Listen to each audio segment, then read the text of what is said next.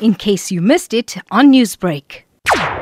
Good morning to all the anglers. Sardines are still be netted on the beachfront. Shad has fed between Blue and the Durban piers with a few decent size being landed on whole sardine. Some Stumpy's blue skates and grey sharks on red eye and chokka, with drone anglers hooking and landing diamond rays and larger grey sharks on larger bait on deeper drops. South has produced garrick between Winklespruit and Margate, with a few larger species being landed on lure and live bait. Russia bronze bream, blacktail, and stone bream on rocky ledges on crab and cracker with reports of large sharks and rays on baits put out with drones. North has been the main focus, with reports of rays and sharks between Tinley Manor and Tugela, North Bank. Stumpy's bronze bream, granka, and stone bream between Zinkwazi and Tugela Mouth on light tracker. Please follow the COVID protocols, tidy up before you leave, tight lines until next week.